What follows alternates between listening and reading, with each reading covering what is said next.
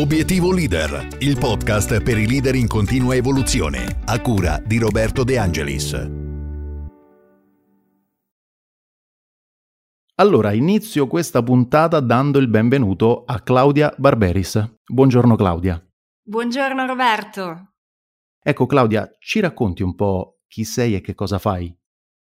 Chi sono? Sono ad oggi un'imprenditrice, nasco come consulente singola eh, e mi occupo di comunicazione e marketing in generale. Nello specifico eh, ho un approccio abbastanza verticale e mirato sul personal branding, cioè su quella comunicazione che è un po' a cavallo fra il, il personale e il professionale che mira proprio a raccontare la persona che c'è dietro al business, quindi ha un mix di comunicazione propria e un mix invece di eh, promozione, diciamo, indiretta della propria attività e creazione di una community. Chiaro. Senti, ci parli un po' anche di come arrivi a, questo, a, questa professione, cioè perché ti sei avvicinata al personal branding, perché è importante, insomma, Parlaci un po' di quello che hai fatto per arrivare qui.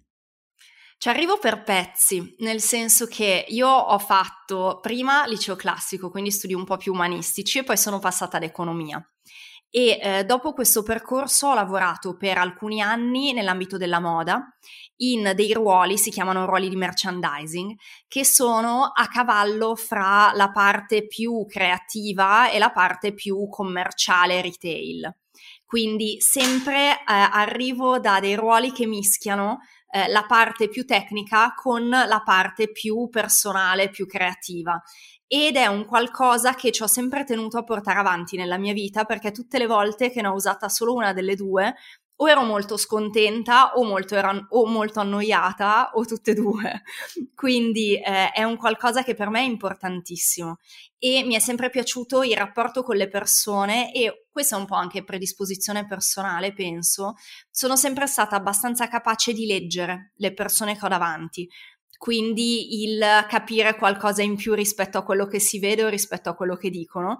E quindi poi magari dare il consiglio giusto, che ovviamente da ragazzina era il consiglio più personale, nel tempo è diventato il consiglio più professionale, quindi del come mi presento per quel lavoro, cosa dico, cosa faccio, come comunico, come faccio capire questa cosa qua, come mh, evito i soliti fraintendimenti che vedo sempre e quindi sai quelle cose, non so se è capitato anche a te, che tipo, ma al liceo, anche all'università, ridevo con i miei amici e dicevo, mamma mia, ma sta cosa la dovrei monetizzare. Ed era proprio battuta, figurati, mai pensavo che potesse essere vero, invece, eccoci qua. E invece è capitato? Sì, è capitato, è stato un mix di cose, nel senso che dopo la moda eh, mi sono trasferita, mh, detto involontariamente non è corretto, però diciamo L'idea era di stare un due o tre mesi in Brasile perché avrei sempre voluto studiare e vivere all'estero, almeno per un pezzo.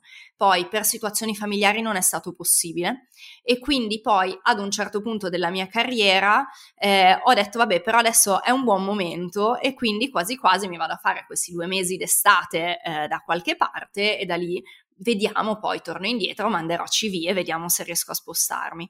E questo è stato eh, con, con il Brasile mi sono trasferita con l'idea di stare un paio di mesi a San Paolo, studiare la lingua, poi prendere magari contatti, tornare indietro e mandare curriculum.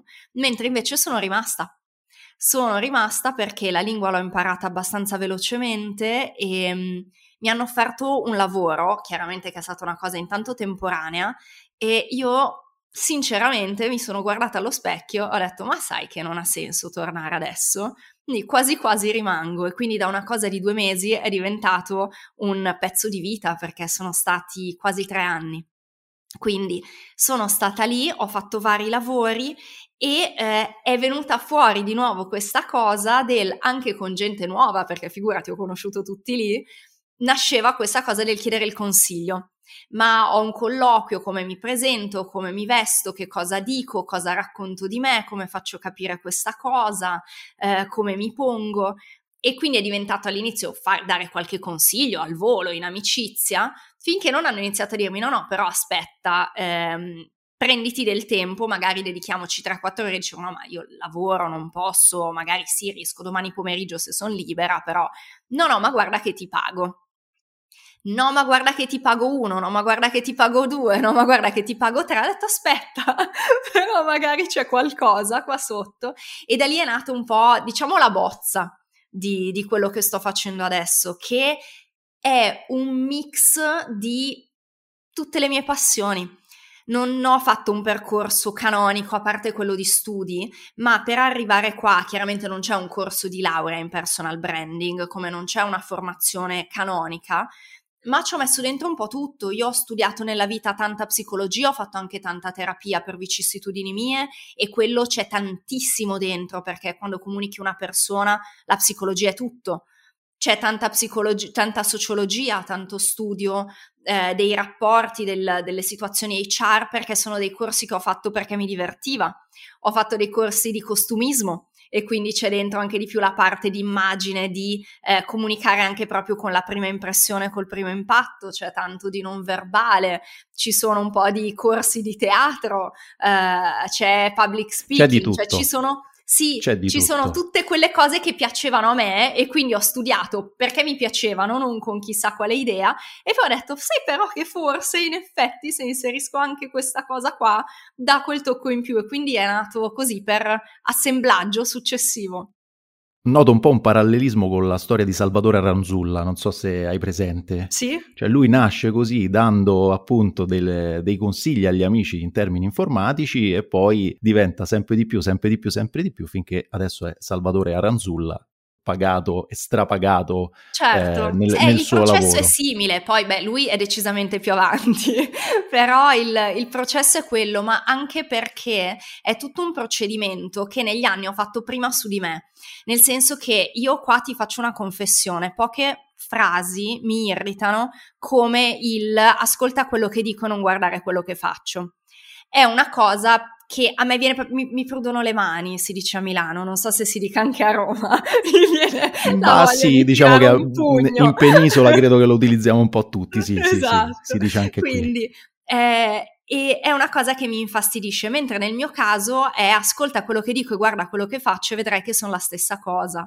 E quindi il lavoro di personal branding, prima io l'ho fatto su di me, io ero una persona, ero intanto timidissima da bambina, sempre molto nascosta, molto silenziosa, dopo ho scoperto che mi piacevano uh, le luci, diciamo, i palchi, i microfoni, ma è stato molto dopo, inizialmente avrei preferito essere picchiata piuttosto che fare una una cosa del genere.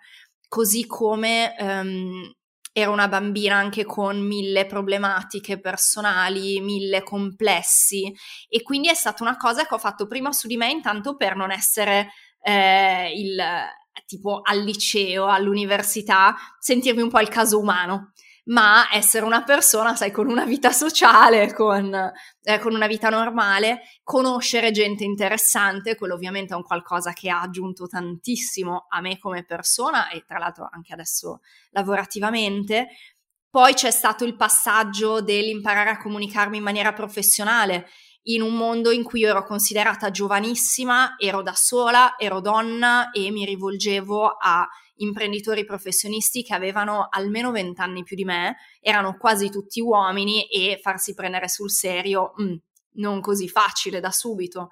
Quindi sono stati tanti pezzi, poi c'è stato il momento di invece lanciarmi di più sui social perché mi serviva aggiungere anche questa parte, quindi prima l'ho fatto su di me e poi l'ho traslato sui clienti, quindi è sempre un qualcosa in cui io credo tanto, non perché te lo devo vendere, ti devo dire guarda che è utile, ma perché prima l'ho fatto su di me perché serviva a me per il mio percorso e quindi so anche vedere come perché serve ad altri in situazioni analoghe. E, e guarda, su questo aggiungo, è una cosa importantissima questa. Secondo me tutti gli esperimenti che nascono prima dalla persona e poi vengono portati agli altri sono sempre degli esperimenti, secondo me, funzionano benissimo perché la persona, il consulente, il professionista che te li sta portando, ecco, giustamente li ha testati sulla propria pelle, cioè ha visto i fallimenti e Mamma le cose mia. giuste Quindi le figuracce, molto... le paure, le paure soprattutto a me quando dicono no, ad esempio, ho paura di stare in video, ho paura a metterci la faccia, io mi metto mi, mica come, a volte aggiungono mica come te, a me viene da ridere, perché io mamma mia se penso all'ansia che ho avuto, già solo io non volevo mettere il mio nome e cognome nella mia attività, non lo volevo fare, eh, poi e, avevo giurato no, non lo farò mai, così come poi c'è stata la cosa, no, non, non, scriverò mai un blog, invece ho scritto il blog, inizialmente mi sono comunicata così, poi no, non userò mai Facebook perché è una cosa da cretini, ho usato Facebook, no, non Storie farò mai il simili. video perché no, ho fatto anche quello, cioè tutto perché poi intanto vedi che è utile ma poi è anche un, almeno per me una cosa che è stata molto utile, è stata non basiamoci su quello che vedo che fanno gli altri, cioè se, quello, se come gli altri usano quello strumento non mi piace, non è un problema. Perché non è il mio modo, non sono io, quindi va anche bene che io non mi ci ritrovi. Questo però non vuol dire che lo strumento non sia per me, vuol dire che quel modo non è il mio. Una volta che ho un po' imparato a livello più emotivo che razionale, perché razionalmente è ovvio, emotivamente meno, eh, ho imparato a scindere le due cose, a quel punto poi fare un po' tutto diventa più facile perché dici ok, vediamo cosa c'è in giro, c'è qualcosa che mi piace? Sì, no, forse qualcosa, ok. Come posso mettere insieme una modalità che sia la mia? E lo stesso modo io lo, lo riverso sui, sui clienti perché anche in quel caso eh, non c'è niente di peggio dell'omologazione. Se vuoi spiccare, fai come tutti gli altri, non puoi spiccare. Eh, e quindi Chiaro. serve che venga fuori la loro voce, il loro modo, la loro persona, non solo la parte professionale, perché anche lì solo quel lavoro lì lo fanno in mille altre persone, ma il loro modo, che cosa loro portano al tavolo ed è quello che fa tutta la differenza. Senti Claudia, per quanto riguarda la leadership, sì. ecco, entriamo proprio nell'argomento adesso. Quanto è importante oggi un personal branding fatto bene eh, se parliamo di leadership, se parliamo di un leader? Tantissimo, tantissimo perché oggi, ma a parte che poi è sempre stato, con strumenti, modi diversi, ma è sempre stato, ha tutto a che fare con l'autorevolezza e con l'influenza, intesa proprio come capacità di traino, capacità di agire sui pensieri, sulle emozioni e sulle azioni delle tue persone. E infatti, eh, quando si parla di personal branding, di solito si parte dalla comunicazione esterna, quindi al parlare con i clienti, attrarre nuove persone, visibilità, che è fondamentale ed è importantissimo e oggi è davvero importante perché sempre di più eh, i clienti, i consumatori, a seconda poi del, del tipo di business, non ti scelgono più solo in base a che cosa fai e a se lo fai bene, cioè quello è ovvio e diciamo che è la, la linea di base sotto la quale è una truffa, ma vogliono anche andare a vedere chi sei, come sei, mi posso fidare, se do soldi a questa persona sto contribuendo a qualcosa che è completamente contro i miei valori? O invece vado nella direzione di qualcosa in cui credo, posso contribuire a qualcosa di bello. Um, e questo vale per il fuori ancora di più vale per la comunicazione interna, quindi quella verso le tue persone, il, i tuoi collaboratori, i tuoi dipendenti, a seconda poi della dimensione della struttura, perché sempre di più, e questa è una cosa che già vedevo prima, ma adesso post pandemia si vede ancora ancora di più, è il fatto che mi trovo davanti eh, imprenditori o eh, CEO, manager, a seconda se è un'azienda padronale o se sono eh, aziende qua, grandi tipo multinazionali o quotate, ehm, in cui c'è una grossissima problematica nell'attrarre persone valide e allineate con il proprio business, i propri valori, quindi che non siano solo lì a spasso a fare il lavoro e punto, ma che ci credano. Ancora di più per tenerle una volta che le hai prese, e sì, è molto vero che bisogna imparare a pagare la gente il giusto, perché questo è un grosso problema, ma è altrettanto vero che non basta quello. Perché se no basta che ci sia un altro che paga tanto così in più e la persona se ne va se non è un progetto, un qualcosa in cui crede davvero. Quindi diventa sempre solo un gioco negoziale al rialzo o al ribasso, a seconda da che parte lo guardi e non, non ha senso. Mentre e tra l'altro, al terzo passaggio, nel tempo, parlo con imprenditori che dicono io la mia azienda non la riconosco più, non mi riconosco più, cioè finché è piccolina la sento mia, seguo i miei valori, seguo i miei modi e quindi mi ci ritrovo. Mentre man mano che poi cresci e ovviamente devi iniziare a delegare sempre di più man mano che la struttura si amplia, e lì proprio vedo gente che ti guarda con gli occhi tristi e ti dice io quasi rimpiango quando fatturavamo un millesimo, le cose non andavano granché, però l'azienda mi ci ritrovavo, la vedevo mia. E quindi su tutti e tre questi passaggi diventa fondamentale il saper comunicare. Poi inciso, quando si parla di personal branding oggi si parla quasi esclusivamente a livello di social, che è un'altra mia battaglia, a volte contro i mulini a vento, altre volte no, eh, sul fatto di far capire che comunicare è un'attività tutto tondo. Quindi quando tu comunichi non è solo comunico sui social, è comunico in maniera coerente in tutti gli aspetti della mia vita personale e professionale, perché sei una persona sola, non sei 120 maschere, sei tu quindi chiaro che cambieranno i gradi di formalità, le tematiche che tratti, i modi, perché è ovvio, però deve sempre emergere la stessa persona. Quando questo succede, si trova la cifra giusta, si trova il il fulcro sul quale puntare perché ovviamente non si può mai comunicare tutto, quindi devi scegliere una narrazione principale, quindi con degli aspetti. Una volta che si trova quello che da un lato è giusto, funzionale e strategico, dall'altro è autentico, quindi è vero, diventa molto facile farsi seguire sia se parliamo di seguito di follower o clienti, sia quando si parla di seguito interno perché a quel punto non è più gliela devo raccontare per motivarli lunedì mattina perché non ci hanno voglia, ma è stiamo lavorando tutti insieme verso un qualcosa di più grande. E quindi non è più un rapporto, ripeto, sia interno che esterno di tipo transazionale punto, ma diventa una relazione. E quindi poi vuol dire che ti scelgo anche se le condizioni magari di econo- economiche di offerta non sono le più al ribasso lato cliente o al rialzo lato eh, dipendente al mondo, ma se mi rendo conto che a fronte ovviamente di una parte economica giusta, ma ehm, vedo che stiamo, sto facendo qualcosa di più, sto contribuendo, mi dà anche un senso è un qualcosa di più profondo e non solo di, vabbè, arrivo lì, muovo il mouse, faccio le mie cose e, e ho finito. Quindi eh, è importantissimo, issimissimo, anche perché oggi c'è un, una saturazione di comunicazione, di voci, eh, di post, di suoni, di immagini, eh, di qualsiasi cosa in qualsiasi strumento. E quindi sai, se non riesci a bucare quella, quella coltre di indifferenza e arrivare in maniera profonda alle persone non serve a niente perché dire io sono X e faccio Y e costa Z, e eh, vabbè a me. Mi colpisce molto il fatto che tu parti dall'autenticità.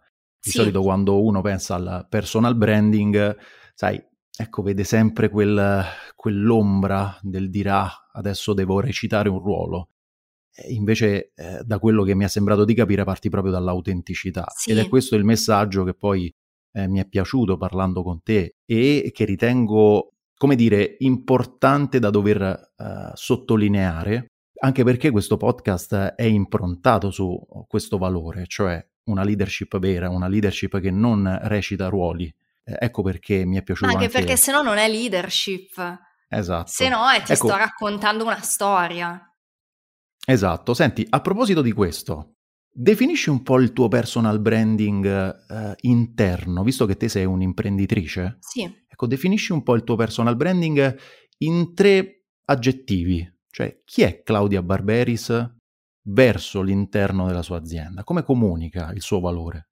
Parto intanto da un cappello per risponderti, da un'introduzione, così eh, poi ti dico anche gli aggettivi, ma eh, una cosa che per me è davvero importante come leader della mia attività, della mia azienda e quindi anche come guida delle persone che lavorano con me, è il fatto di staccarmi da quest'idea di leadership un po' datata, che però è ancora quella più presente, più pervasiva, almeno nel retropensiero, no? in quella parte interna del cervello che è ancora un po' lì che ti parla, che ti dice che il vero leader è forte, è spesso aggressivo, è molto autoritario, non necessariamente autorevole, ma sicuramente autoritario. Eh, ha dei modi molto duri, eh, non mi devi fregare, devi vedere chi sono io. Ed è una cosa che da un lato mi fa un po' ridere. Dall'altro, eh, quando io vedo persone così, la vera cosa che penso non è sono leader, ma sono insicuri. Mentre con le mie persone, e questa è una cosa che faccio in tutti i miei rapporti personali e professionali, il, l'esercizio costante, lo sforzo costante è quello di creare un rapporto che sia basato sulla fiducia. E quindi questo fa sì che ci sia, diciamo, una presunzione di buona fede sempre su quello che sto dicendo. Quindi quando so esattamente cosa c'è da fare, quindi sono decisa, convinta e eh, si dice facciamo questo, lì tutto bene. Ma anche quando magari la situazione è nuova, o ci sono delle problematiche che non si sono mai gestite, quindi che non so neanche esattamente come muovermi, bisogna fare dei tentativi, ehm, bisogna imparare no? modi nuovi. Lì per me è fondamentale intanto esplicitare questa parte del proviamo, vediamo, non lo so, avere dei feedback anche ovviamente dall'altra parte e dar retta davvero e avere davanti delle persone che in quel momento sappiano per certo che io sto facendo tutto il meglio possibile per me e per loro per gestire quella situazione nel modo migliore. Essendo così le cose, a quel punto mi seguono. E tra l'altro mi seguono e diventa non un problema particolare anche quando c'è un errore. Ovviamente può esserci un errore, ovviamente qualcosa può andare storto, eh, però non è che mi crolla la stima di questa persona semplicemente sono cose che succedono. E quindi diventa una leadership intanto meno performativa, non devi far finta, non devi per forza essere sempre forte o sempre convinto o fingere di esserlo, e diventa un qualcosa di più profondo. Quindi sono persone che davvero si affidano a te e tra l'altro che vedono che tu ti stai affidando a loro eh, con tutti i rischi connessi, perché si parla spesso dei rischi connessi all'andare a lavorare per qualcuno, si parla meno anche dei rischi invece di prendere qualcuno a lavorare per te. In business, come ad esempio lo è il mio, eh, in cui ci si mette la faccia, quindi la portata è personale, questo è ancora più forte, perché se io mi gioco la reputazione ho finito di lavorare domani e non è recuperabile. Quindi eh, ci tengo che sia uno scambio di questo tipo e quindi che sia una leadership diversa, più vera, più legata a chi sono io e come sono io, piuttosto che diciamo da libro, per capirci. Quindi questo chiaro, sicuramente. Chiaro. Il mio sposo, personal sposo brand Sì, è importantissimo, è importantissimo. Per com'è il mio personal brand, beh, c'è sicuramente una parte di carisma, eh, che è fondamentale, che a parte che ce l'ho, ma è fondamentale che si veda perché devo essere credibile nel dire ti aiuto ad avere questa caratteristica o almeno a tirarla fuori. Quindi se non ce l'avessi io mi direbbero vabbè di cosa stiamo parlando. Eh, c'è sicuramente una dose di forza perché ho un approccio comunque molto, molto deciso alle, alle cose e poi c'è tanto un, una dinamica, una cosa di relazione, quindi di vicinanza alle persone, di umanità, quindi di riscoperta della persona. Ti direi che queste forse sono, poi ci sono chiaramente mille altre sfumature, però se, di- se devo dirti quelle più centrali ti direi queste. E senti, un errore invece che eviteresti a prescindere nel, nella comunicazione, sia interna che esterna, Ecco, qual è un errore solo che proprio è la morte della morte della morte del, del personal branding inteso uh, lato leadership? Fare finta perché oggi ti beccano subito. Eh, a parte che in generale a livello etico non, non, non, lo trovo una buona idea, però quello puoi dire, vabbè, è una tua idea, io ho un'etica diversa e quindi chi se ne frega. Ma il punto è proprio che oggi, per il tipo di strumentazioni che ci sono, per il tipo di situazioni social, la possibilità di guardare dentro alle aziende, ai tempi erano dei blocchi chiusi, oggi puoi vedere chi c'è dentro, come sono, cosa fanno. Fare finta, sia come persona, sia anche lo sposare cause finte, qua io ti parlo sempre lato personal branding, ma vale uguale a livello corporate, con tutti i vari washing di ogni tipo, è esattamente quello che ti ammazza la reputazione. E è più facile farsi conoscere quando sei un totale sconosciuto che correggere una reputazione che è andata perché a quel punto qualsiasi cosa dirai dopo verrà letta come, vabbè, lo dice per comodo, lo dice per medicare la cosa, la cosa precedente e quindi non funziona più e quindi è esattamente il contrario di quelli che ti dicono di solito, in cui dicono intanto fai finta e vai. No, è, è proprio un'altra cosa. È, ma perché è un approccio che è molto più profondo, non è solo un promuoversi, è davvero un metterti tu in prima linea come persona e cavolo, con te come persona non si scherza, cioè se sei disposto a buttar via la tua faccia, la tua reputazione, eh, la tua immagine, se la vuoi chiamare un nome, con un nome più comune, che non sia personal branding, che sembrano cose grandiose, eh, è, è tanto grave, tanto tanto grave perché è tutto quello che hai.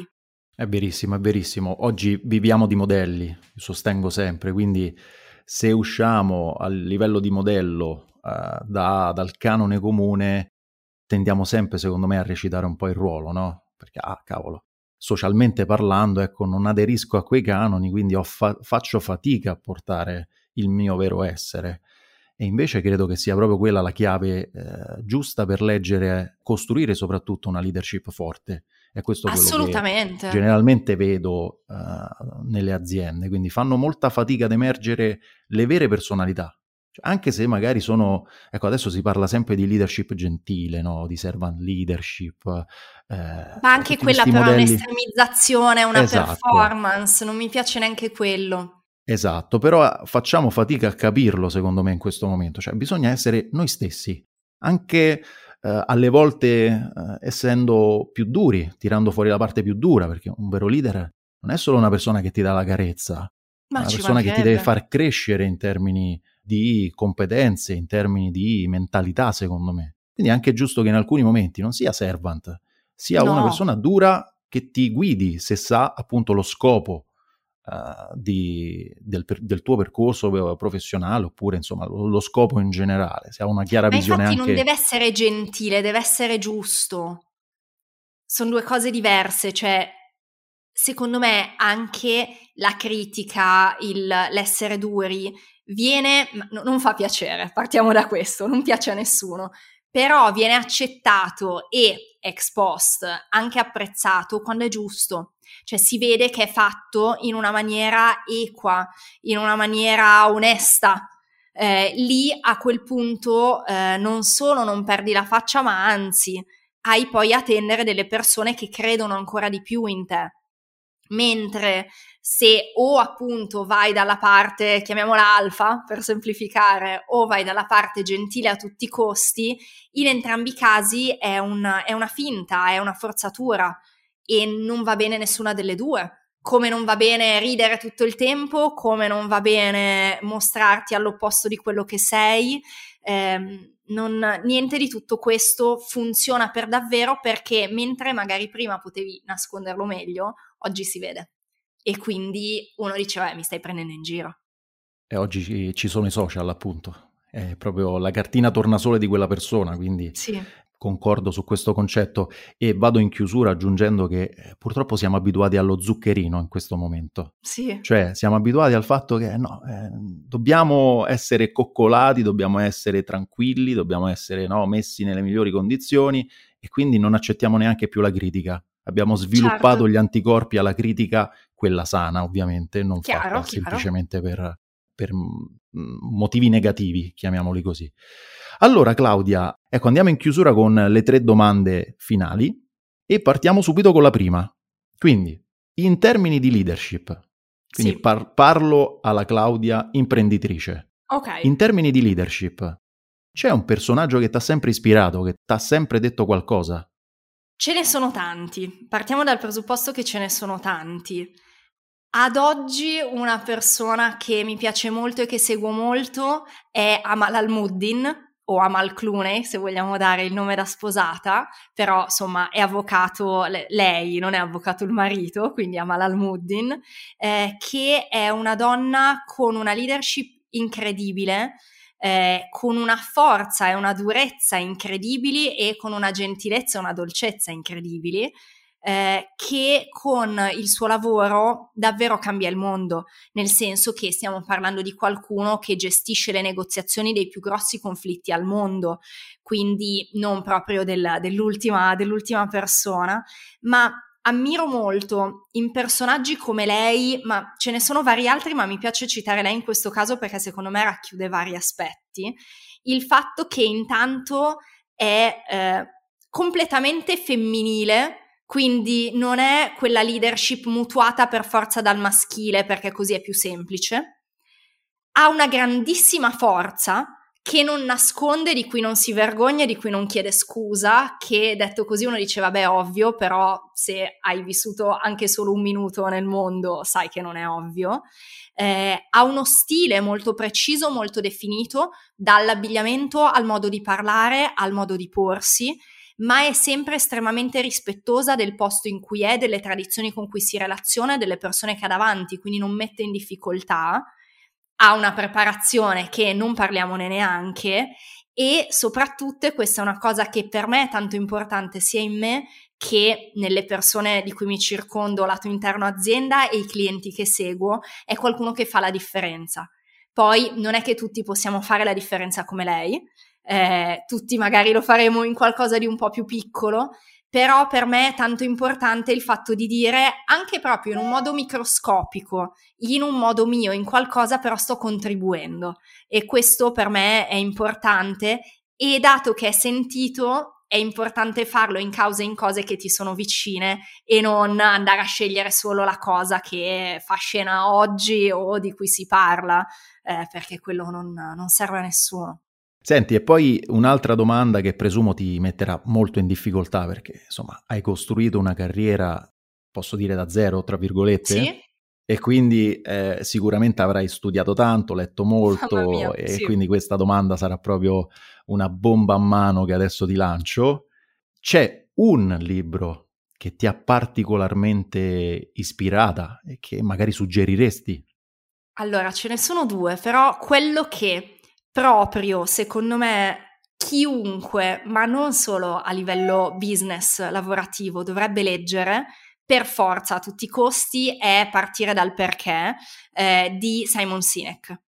Perché ad oggi non, non è nuovissimo, è di qualche anno fa, quindi ad oggi si parla un po' di più in quei termini e quindi magari è un qualcosa che tante persone hanno un po' più nell'orecchio, però di fatto è stato un, co- un capovolgimento di paradigma incredibile cioè il fatto di non partire dal fuori, dal cosa facciamo, dagli obiettivi, dal come faccio le cose, ma partire dal perché. E questo poi si trasla e si, si vede ed emerge in tutto, da come lavori, dalle modalità che scegli, perché parti da un perché forte, dalle persone che scegli, da come tratti le persone, dalle relazioni, da che tipo di prodotti o servizi metti in piedi e non altre, quindi da come ti racconti anche tu, perché parti da un qualcosa di forte e quindi è una modalità di intendere, nel mio caso la comunicazione, ma poi vale per il lavoro in generale, che è profondo. Non è un qualcosa di superficiale o appunto di performativo, ma è qualcosa di sentito che ti muove dentro e questo per me è importantissimo. È proprio il vento che ti spinge. Questo Sì. libro eh, è molto citato, devo dire che è molto citato all'interno delle interviste, è capitato se non sbaglio un altro paio di volte. Immagino, immagino, ma perché è uno di quelli che non puoi non aver letto. È proprio, non è l'avanzato, ma è il punto di partenza comune che serve a tutti i costi, perché se no nel mondo d'oggi stiamo parlando di niente. Chiarissimo, e ricordo agli ascoltatori che andiamo a mettere il link all'interno della, della descrizione del podcast, quindi questo libro va ad aggiungersi all'interno della, della grande biblioteca di questo, di questo podcast. E andiamo all'ultima domanda, Claudia. Allora, c'è un consiglio che daresti alla Claudia, quella che sta iniziando la sua carriera nel personal branding oppure eh, la sua carriera in generale? Quindi dico sempre alla, alla persona ventenne che Sì. è sempre lì, sai, borderline, deve decidere un po' della sua vita, ha già fatto le prime esperienze, insomma, tutto- tutta questa bella cosina qui. Ecco, c'è un consiglio che daresti a quella Claudia lì, però con la consapevolezza di oggi, avendo accumulato l'esperienza di oggi?